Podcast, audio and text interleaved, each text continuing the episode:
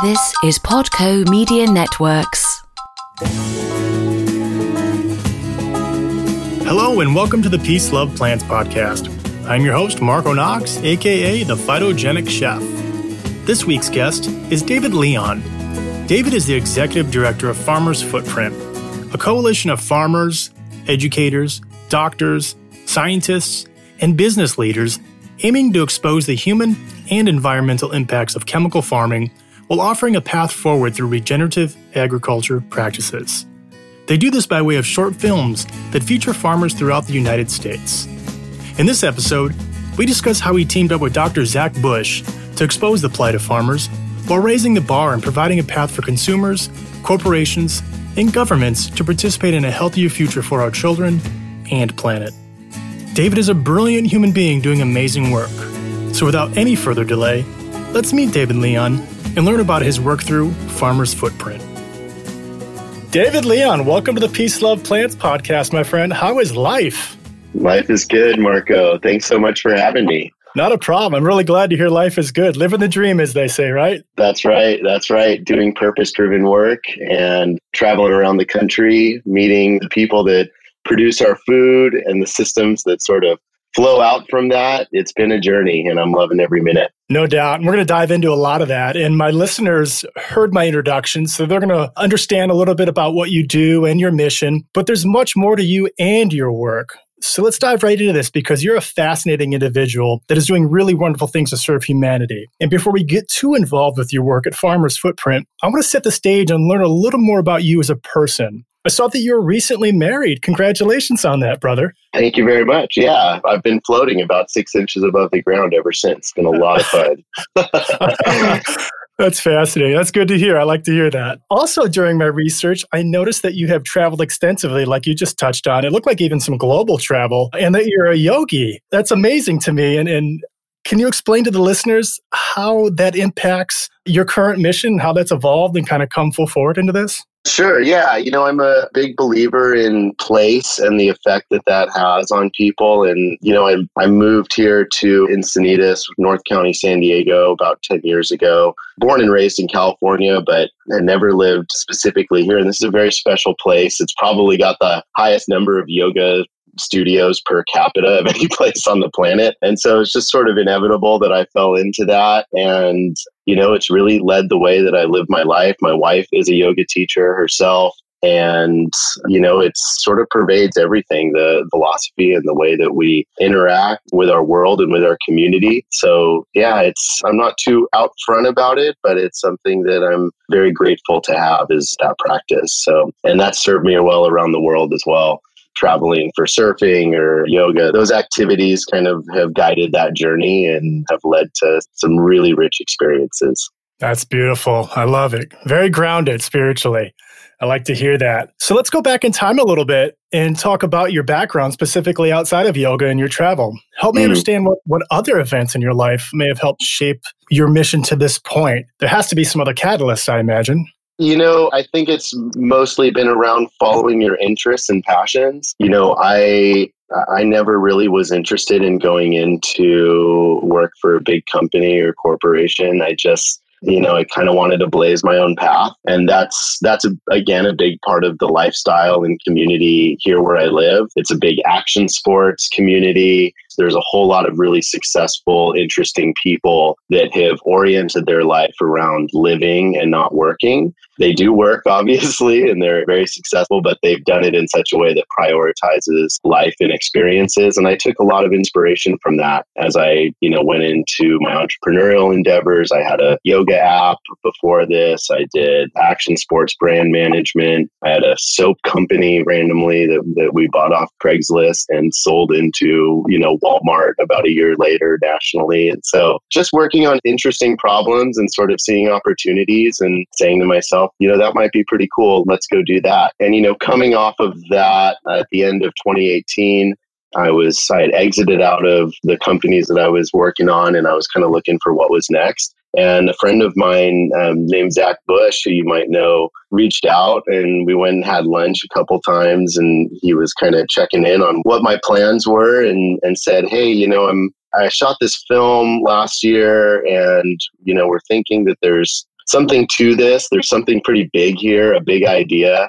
And, you know, would you like to help me go and build this? And I was a friend of Zach's. I actually knew his wife through the yoga circles and uh, before she had met him. And I didn't know anything about Zach Bush. I other than he was a really smart, engaging dude. I like you know going over and having a glass of wine with him and talking philosophy and life and but i had really no concept of this like sort of celebrity that is this public facing amazing communicator um, just a friend uh, and a neighbor. He lived he lived down the street from me, and you know that started started to change as I was brought into his world. And you know he shared this idea of Farmer's Footprint, and he shared the initial vision of the film. And to me, that it was like the next day I called him and I said, I'm in. Like this is this feels like the switch, not just an interesting problem, but a critical problem. So this is not just can we sell more X, Y, or Z? Can we bring buy something cheap and go sell it to you for a profit? I was brand new to nonprofit. I was brand new to agriculture. I was devoted gardener and interested in health and wellness, but I am not a farmer, and I'm pretty clear about that in, in all my conversations with farmers. But it immediately resonated with me, and so I signed up and said, "Let's launch this film and see where this thing goes." That's beautiful. So he was your neighbor. I had no idea. I figured you guys were tied in somehow in other circles. But that's, man, that just goes to show that, you know, anything can happen at any time and always be open to opportunities. Oh, that's right. And and I'll just say, I mean, credit really there to to his wife Jen, who's just an absolutely amazing human being, as you can imagine. And she is she is a powerful connector and sort of vortex of connectivity in her own right. And so you can only imagine when she gets together with Zach, there's just a lot of magic that flows. And she was the one, if I recall correctly, that it, she encouraged him to reach out to me and yeah just friends coming together and and deciding to start building something and that's really how this whole thing has worked we are the whole staff everyone who's come aboard we're just friends who were initiated by this important work and mission and it's just been a blast it's such a fun work environment to work that way that's beautiful. I love hearing that. So let's transition into your current work. Obviously, I first learned about you and Farmer's Footprint through Zach Bush, as he's, as you mentioned, the celebrity figure that's out there and, and, talking, and he's very engaging. He grabs you. It's, gosh, I listened to something again this morning just to refresh my mind on your mission, and it's emotional when he speaks. I mean, he, it really pulls you in. So let's talk about this a little bit. And let's talk specifically about regenerative agriculture and biodiversity. Now, a lot of my listeners might not know what that means. Can you help kind of explain what each of those means? Yeah, well, so it's an interesting thing because we're used to seeing sort of the organic seal on things, and that sort of anchors us into some sort of understanding of a quality of the food or a definition of how it might be produced. And regenerative agriculture you know, it's new to the food scene and to like the general public, but it really speaks to a very traditional way of farming before this sort of conventional chemical agriculture paradigm that we find ourselves in. This is very much in line with the way that indigenous or native peoples would farm and it's in line with you know the way a lot of farmers were working before we had access to synthetic inputs and chemical herbicides and pesticides. So in one sense it's old. In the other sense this represents a very radical and new shift for the way that we produce our food today. And the way that i like to describe regenerative agriculture is really a focus on soil health. So it's not so much let's focus on plant health and growing the big crazy you know, beautiful plants with amazing this or that. We know how to do that. We can sustain that with synthetic fertilizers. You can grow a really green, verdant, beautiful plant. Now, what soil health brings into the picture is this idea of a diverse microbiome and this is the the flora fauna the fungi living within the soil that is actually creating millions of complex interactions with the nutrients, with the water, with the air that is happening in the soil. And those have a very close relationship with the plants themselves, the roots of the plants. And, you know, what Zach sort of brought into this picture of regenerative agriculture is that the microbiome in the soil is also quite intrinsically connected with our microbiome as human beings. And so if you've listened to Zach, he speaks quite eloquently on, you know, the way that the microbiome is influencing so many of the natural processes in the world. And so regenerative agriculture is quite simply a acknowledgement that there is untold number of amazing things happening below our feet in the soil you know carbon sequestration. This is the natural way that the earth has designed the carbon cycle and for carbon to be captured out of the air and put back into the soil that carbon is then used by the microbes to live and produce the nutrients that eventually feed the plant. And then that plant is going back in and feeding us and feeding our microbiome. And so this is a constant interaction that's happening. It's incredibly complex. Science, you know, and medicine hasn't fully caught up with all of that. But at its basic form, can we shift the focus from just growing healthy plants to focusing on cultivating healthy soil. And we're actually sort of asking farmers in a in a tangential way, can you be farmers of the microbiome and not farmers of the particular plant that you're growing? Because then the species actually becomes less important whether you're growing corn or soybean or cucumbers. What we really want to focus on is this foundation of a really, really healthy soil. You mentioned biodynamic and those sort of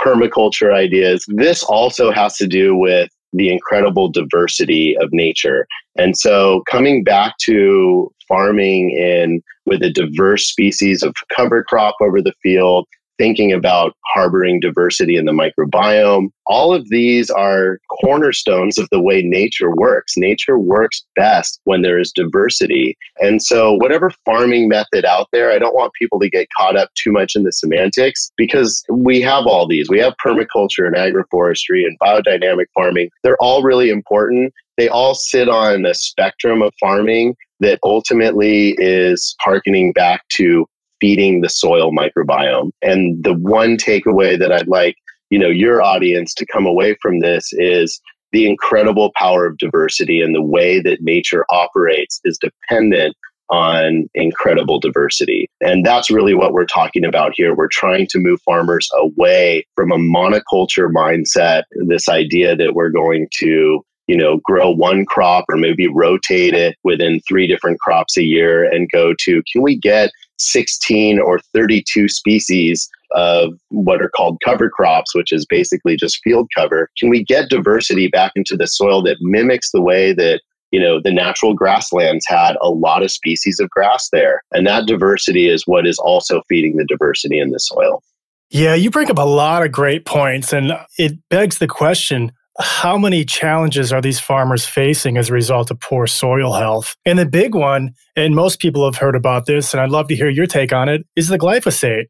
I mean, mm. and it's impacting the globe, not just here locally. I don't think people truly understand, and maybe they do now, just mm. how far reaching it is. Yeah. It's one of the most ubiquitous chemicals that we are in contact with as a human species. And the original focus for the Farmer's Footprint film actually was born out of Zach's interest in what glyphosate was doing to the microbiome. And so, you know, as you'll see in the film, we talk about glyphosate being this water soluble antibiotic. It is actually patented as an antibiotic. And antibiotics are, by definition, destroying microbes. I mean, that is what they are attacking. So the original idea for the film was Zach wanted to measure glyphosate levels as they were moving through the Mississippi River system because we had an understanding, at least at a conceptual level, that there was a ton of pesticides and herbicides being used throughout the country, but specifically when you look at all the use in the mid Northwest and then moving, those are all running off fields and going into the river systems and the tributaries of the Mississippi and channeling straight down to the Gulf. And Zach was going, Well, wait a minute, you have Cancer Alley sitting right there in the southeast. You have a massive dead zone off the Gulf of Mexico. Why do we think that's actually happening? And what is actually collecting and funneling all of this, you know, poison down into those systems? And so the film changed a little bit when we started meeting the farmers And, you know, Grant and Don, who we feature in the film specifically, you know, these were farmers who were on the vanguard of a very radical transition with an understanding, maybe, maybe not an explicit one, but an implicit understanding that something was not right here and and that this was not the way we shouldn't be suiting up in chemical suits and we shouldn't be seeing you know earthworms disappear out of the ground. We shouldn't be seeing wildlife disappear away from the farm. We had this idea for the last couple decades that a farm should be this like very controlled sterile place where you know anything that wasn't supposed to be there should not be there and we're going to kill it with these pesticides. And the return to regenerative agriculture is actually a welcoming sort of inclusiveness for all the diversity and interactions that nature provides. And it doesn't look like the farms that we sort of know today if you drive through the central valley of california or through much of the midwest where you know outside of season you're going to see just bare dirt for as far as the eye can see because they are plowing and cleaning those fields. And even when the crop is in the ground, seeing you know bare clean rows in between in between the mm-hmm. orchard trees or in between the rows and that's not how nature was designed. Like nature abhors a vacuum. You don't want to have big empty spaces in nature. That's a place where life is not thriving. And so, what we're really trying to do here is can we reconcile the real production needs of modern agriculture with this idea that we need to keep the ground covered. We need to understand why weeds are coming up and not just killing them indiscriminately. We need to get back in alignment with the diversity of nature. That's really what this conversation is about with regenerative agriculture. I lived in California for a little while, and you're right. You drive through that Central Valley, everything's perfect. Nice, neat rows. And like you said, when they're not growing, they're empty but still manicured. And as you touched on, that's not how nature works. Mm-hmm. And what we need to be focusing on is that top layer you mentioned and no till farming. And that's mm-hmm. really a big initiative that I hear in a lot of these farmers' testimonies. They know and they've known this whole time that this isn't how it's supposed to be, but they were handcuffed, so to speak, right? I mean, they couldn't do anything. They were paying to the man and they kind of had to do as they were told because these landowners wanted to see perfect rows because that's in their mind perfect farming. But in fact, it's not. It couldn't be more well, it, perfect.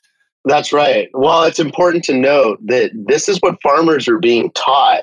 I mean, yeah. their, their kids going to these amazing agricultural programs around the country, and they are being taught that you know these chemicals are safe if you use them this way. This is how you need to till your field. You need to. You don't need this stuff. They were taught this specific way, and similarly, this is coming across multi generational now. So you know, when NPK fertilizers came into the picture, you know, middle of last century, these were hearkened as world saving, like we are going to feed the world because we have now synthetic nitrogen. And this sort of began a slow demise and a reliance on small molecule chemistry to do the work that you know, for millions of years before, the microbes in the soil were doing for us. And guess what? You don't have to pay for those. Like if you just think about feeding the microbes, they're going to give you all the nutrients that you need for the most amazing plants that you can imagine. But we've got into this, you know, cycle, this coexistence between pharmaceutical companies and big ag and big food where they were sort of perpetuating this myth, I would say, that we cannot feed the world without these synthetic chemicals. And, you know, that really hasn't come to fruition. Like 70% of the world is still fed by a peasant farmer on under two acres. 70%.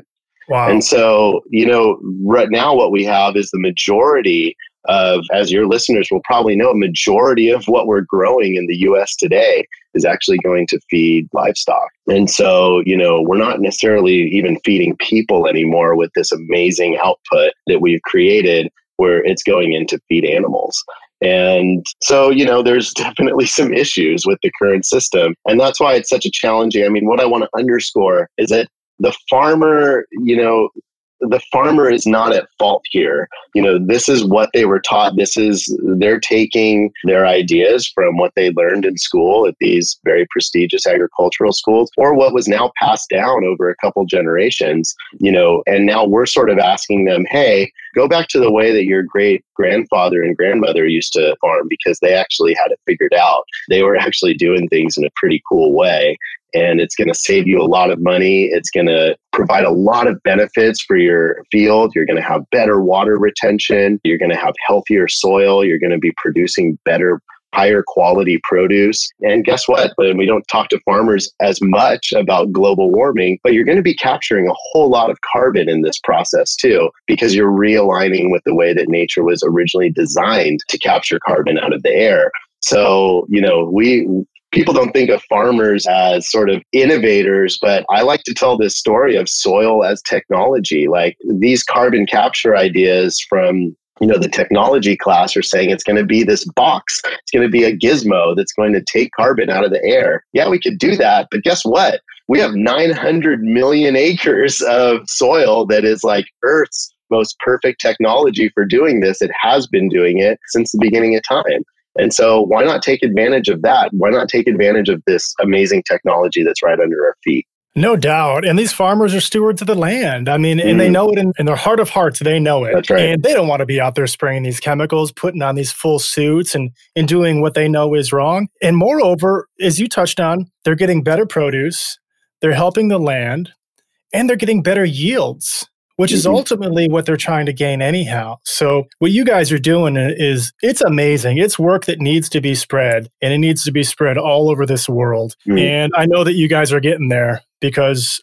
I found your message and it wasn't even an area that I was even focused on and it came to me. So kudos to you guys for getting it out there. This work is super important. So we touched on the no-till farming, we touched on the glyphosate. Let's talk about how people can get involved with your mission because I see that you have a what is it a, a screening toolkit that people can get involved and yeah, help you? Uh, How does that work? Yeah, so you know, a big part of our work that we realized was sort of missing from this whole regenerative movement was not that there was a great amount of work being done on the ground. There's amazing nonprofits, there's for profit companies out there, there's community organizers and farmers who are out in their specific regions pushing this message slowly but surely through the community. And you know that infrastructure exists. There's amazing education opportunities. There's emerging sort of financing options to help farmers through these transitions. And so you know when we launched the film and started to understand this power of the story that piece was sort of missing for a lot of those folks. Like we were getting inbound inquiries from our colleagues in the nonprofit space going, you know, we're doing this work, it's working really well. No one knows about it. Like we're not very good at telling our story. Can you help us tell our story? Because they were able to see the resonance that we were able to create with you know, just a short 20 minute film. It's certainly a testament to Zach's own power of communication to be able to, for a doctor to step across the line and start to talk about soil health.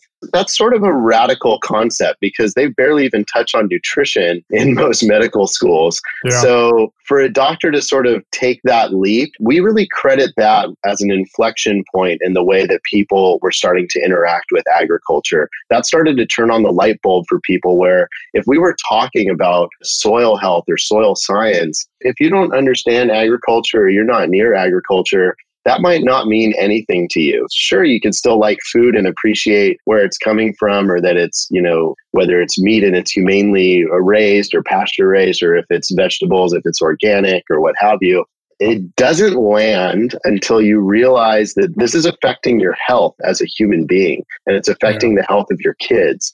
And so you know, everyone has a degree of separation from someone who has cancer. And we're seeing that cancer epidemic, sort of, or a chronic disease epidemic more widely, has increased in an interesting sort of correlative way with the use of these chemicals. So we're producing less nutrient dense food, we're producing a lot more of it. And so, you know, again, it's kind of like, here's the beautiful plant. We have great yields. This is working. But if those plants are actually deprived of all the complex interactions that the microbiome is infusing into that plant. You don't have the food as medicine piece anymore. It's not yeah. producing those chemicals or those compounds that are literally medicines. And, you know, funny enough, a lot of those alkaloids and phenols and everything are used and synthesized for cancer drugs. And yeah. that was a big part of Zach's connection as well, working as a cancer therapy researcher. He's like, you know, we're making something that was made naturally. We just don't have it anymore because we're not growing our food the right way. So I got on a bit of tangent away from the, the screening toolkit it. there. But I, but I just want to so the important piece here is we are a storytelling organization. We felt like the first step in this is we need to make sure that as many people connect and understand this message as possible. How do we connect, you know, the folks here in coastal California with farmers in the Midwest? How do we start to hold those dialogues and discussions together so that people understand the value that farmers are actually bringing to society? And it's just been lost over the years. And so we're doing that through storytelling and people really respond. They understand and they empathize if you can put another human being in front of them and say, you know, we care. We have a lot of pride in the way that we produce the food that you guys are all eating. And, you know, we like to do right by everyone who's consuming our products. And so that storytelling piece has become central. And the screening toolkit is like you know, we didn't want to sell this film. We put it up for free, and anyone who wants to hold a screening and a discussion, that's available for everyone. And so the film has been screened by community, by and for community members all over the world at this point. We don't make a single dime off of that. It's simply there to be used as a tool to spur this dialogue and to put the farmers' faces and their story in front of people. And that's what we're doing on our social media. And we have just a ton more stories coming up that are going to explore all the various facets that we think are going to be really impactful to people who are just coming to this message at first. It's not just about educating people about regenerative agriculture. It's you know, can we show people the connection between health and agriculture? So let's put doctors and farmers together and let's make sure a doctor is telling a farmer the work that you're doing is saving my patients' lives. If you're farming the right way, we can have amazing health outcomes for the patients that I'm treating. And similarly, you know, women are an incredible, have an incredible role to play to this. Most farmers that I talk to, and this is actually inclusive of other folks, you know, ancillary folks in the finance world, they come to this because their wives initially are the ones who have told them, hey, you know, how are you farming? What's going on? Are you aware of these issues? And even in the middle of, you know, Illinois, uh, on a conventional corn, wheat, soybean type farm, the wife always has an organic garden. She's not using those chemicals on her home garden that she's feeding to her family. That's and telling. That tells you a lot. Yeah. And and it's also this again, it's embracing a bit of the feminine archetype of collaboration and harmonizing with nature instead of just the goal of you know more yield and this is how we're going to solve it. That's starting to change and women and children they are leading this charge towards a regenerative future. It's amazing to see. You couple that with the fact that women own or manage over a third of the farmland in the US. They're not just a powerful advocate, they are literally powerful in their own right in terms of what they're controlling. And they're starting to bring those conversations to their farm managers, to their husbands and brothers and families. And they're an amazing catalyst for change in this whole movement. So we're going to be telling a lot of stories about women in this movement as well. I love that. And the screening toolkit is an amazing asset and it allows people to get out there and, and, and spread the message even more. Mm. But it really sounds like you guys together are, and you touched on it, you're bridging the gap from farmers to doctors and even the consumers. And that's really important. I mean, it's a three pronged approach, really, because right. it's it tells it all. Everyone's involved now. It's not just, oh, the farmers over there. It's like, no, the farmers are with us. The doctors are with us, and we are part of this cycle as well. And that's a beautiful thing. And it has to be such a sense of pride and almost heroism on your guys' part to feel like, you know, we're bringing this message to the surface, this message that so desperately needs to be told. Oh, it's I mean it's it's humility more than anything. We we yeah. we put a movie on the internet and just didn't know really what was going to happen and the outpouring of support, interest and resonance in this issue just kind of blew us all away. And yeah. so we sort of carry on out of service to all the folks who've been working in this space for, for the past couple decades. We have really close relationships with you know groups like Rodale Institute that sort of brought the organic certification into being. Well, J.R. Rodale started the Rodale Institute and this idea of organic gardening 70 years ago. And he's been talking about soil health equals plant health equals human health at the start, you know, decades ago. And so this has been out there. So we're not, yeah. we're definitely don't want to take any credit for even laying the groundwork we simply want to be a catalyzer. We want to scale the things that are there. And so I've brought sort of my background as an entrepreneur in building early stage companies. My team is not a typical nonprofit team. They are, you know, ex brand managers and digital advertising specialists and designers. Like, we want to build a world class marketing group for the regenerative movement because that messaging has often been outsourced to the big food companies that have the resources to tell it you know but we're sort of asking ourselves the question like what if the regenerative movement had a super bowl commercial what does that look like? Like, what if we could set the agenda as a collective of nonprofits, whether you're working in the scientific research space, whether you're farm technical services, whether you're doing education for farmers, you know, that's not all captured in a Super Bowl commercial by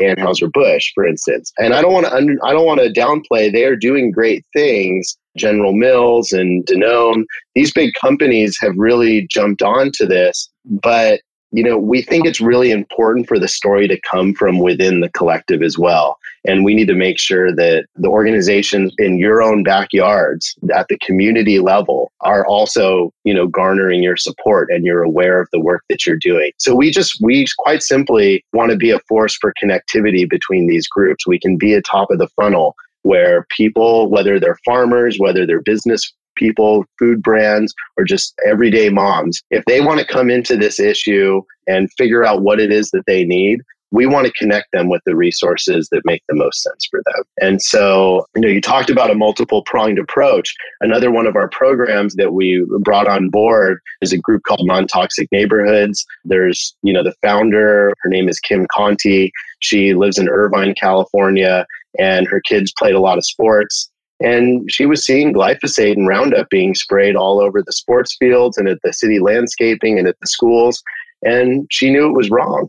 And so she created a whole platform and community support mechanism to actually get glyphosate banned or the integrated pest management policies reformed. And now she's touched over 64 cities, big cities, Austin, San Diego, Miami. She's working on New York, Philadelphia. So we are going to expand that program. That's our way of engaging with folks at the suburban and urban communities about the very same issues we're talking to farmers about. So that's just an example of where we can start to bridge gaps. Glyphosate is all over Home Depot. People are spraying it on their lawns. Guess what? Lawns are the third largest crop by acreage in the United States. There's 40 million acres of lawn in the United States, and they are sprayed I think the number is like 10 times more heavily with these chemicals than a typical agricultural piece of land. So, you know, there's a lot of education and change that can come, doesn't have to start on the farm. It could start at your HOA, your city, your own backyard. And so those are the sorts of connections that we're really trying to make here. And make sure people understand there's a lot that they can do just in their own community that is going to show solidarity with the message that we're bringing to farmers. I'm really glad you brought that up, the non toxic neighborhoods, because that is some pushback. Even when I've recently been talking about this movement, people that live in urban areas or concrete jungles, if you will, they're, they kind of shrug it off like, ah, that doesn't apply to me. Well, yeah, mm-hmm. it does. It really mm-hmm. does apply to you, even more so in some respects. And here's how you can get involved. So that's really cool. Would you say her name was Kim? Her name is Kim Konte. Uh, I got to connect with her. That sounds like a fascinating story to help bridge all this together, get all you guys on this show. She's fantastic. And we brought her on as an actual program offering a farmer's footprint. So she's in the org. We're working on, you know, expanding her reach and her capacity. It's absolutely incredible the resonance around that issue. And we do it in a non activist way. We don't consider yeah. ourselves an activist organization. She created, similar to the screening toolkit, we have a playbook that will empower citizens to go and follow her same sequence of events with, you know, letter templates and talking points, but we ask people to go to city staff first. Before you ever step into a city council meeting, you're talking to city staff and you're not saying, hey, you know, make this change. I don't care what the cost. It's, hey, here's the alternatives. These are the organic products that you can be using instead. And that's been a really successful technique. The city staff are fully aware and informed with all the proper alternatives before you even have to put it in front of a city council meeting. And by that point, you know, we have their support and it makes it really easy for the policymakers to get behind it. So I'd say that's a really important ethos too for farmers footprint in general. You know, I started this and I told Zach, like, I'm an avowed capitalist. I think this is the way that the world works. We need to be real about that. We need to understand the financial implications of what's going to cause change in this problem. I don't want to be out on the corner collecting signatures for this. That's an important piece of the nonprofit yeah. world as well. And activism is absolutely important. But our ethos, we want to be as inclusive and broad as possible. We tell stories about farmers who reduce glyphosate 5% on 5% of their acreage. I will tell that story because that's meeting a farmer where they're at. That's them dipping a toe in, and we need to show that we support that. So it's progress over purity is like my mantra every day I come in and I go, 5% reduction in glyphosate is wholly inadequate in the grand scheme of things. But that's your first step. And when you yeah. see the results that happen on those 5% of your acreage, we want you to go to 10% the next year and 30% the next year. And we want you to just keep seeing and feel supported through that entire journey because it's a tough one for farmers. And it's the same with cities. Those are, you know, these groups are ingrained in the way of doing things. And we just have to, we need to show support we need to apply pressure when needed, but it doesn't have to be through pure activism. It could be in a very face to face, authentic, and truthful way. Yeah, and it sounds like you're really building relationships throughout this whole movement. Mm-hmm. And I suspect that's really why this is resonating with so many people, myself included, is you touched on it. It's not in your face activism. Mm-hmm. And truth, we all feel it, we all know it. And when it's spoken, it resonates, it sits, mm-hmm. and you guys are speaking truth and you're storytelling, and you don't have to convince anybody. It's just there and everyone mm-hmm. feels it. So, anyone that listens to you speak or Dr. Zach Bush speak, it's truth and it's pure and everyone is comprehending it and taking it in. And I love the mission. I really do, David. I wish there was ways that I can get more involved other than a podcast. I'm going to seek and find some ways to see if I can contribute and we can talk off air about that. But yeah, I, I think it's truly amazing what you guys are doing. Right back at you, Marco. We, we really appreciate the platform to share this with your audience. And, you know, I'd be remiss not to give the shameless plug. You can go to farmersfootprint.us. There is the film is there there available for you to see. You can reach out to us if you have any other ideas on ways to get involved. We have a growing supporter action network of passionate volunteers that are you know they're contributing in all sorts of different ways they're amazing skill sets whether it's technical or helping us with you know excel spreadsheets all the way to you know hey i have an idea for bringing more regenerative practices into my community we're all ears and we want to be a megaphone for you guys because this movement is going to have to come from all of us and it's going to be richer for accepting all of our gifts that we want to provide to it. So very grateful to you and and your entire audience for being engaged in this work. I appreciate that. And I'll make sure I include all that in my show notes for everybody. Mm-hmm. And before we land this thing, is there anything that I didn't touch on that you'd like to leave with the audience? Or did we cover a lot of what your message is about? I feel like oh. we did, but there's a, there could always be more. So feel free. Oh, there's so much more. Um, I know we could spend uh, all day on we this. We could spend all day on this. Yeah, I hope this was just a taste and look, I just want to encourage everyone who's listening, they can reach out and, and we will have a conversation with you. And, you know, we have just a really passionate staff and I get no greater joy than sitting down with people and understanding their specific route to this issue and where they think they can help and contribute. So, you know, if you have any questions about any of this, just reach out to us and we're happy to go as deep as you want. That's what we love to do. I love it. Well, David, I truly appreciate the time you spent with me today. I have to say, going into this show, I was already a huge fan of your work and support your purpose filled mission wholeheartedly. Now that I've had the opportunity to get to know you on a personal level a little bit, I can say with confidence that you've solidified that sentiment. Thank you for the work that you and the team at Farmers Footprint are doing. It's making a huge difference. And as we just learned, the world needs it. So thank you so much, David. Thank you, Marco. Very grateful for this. Appreciate it.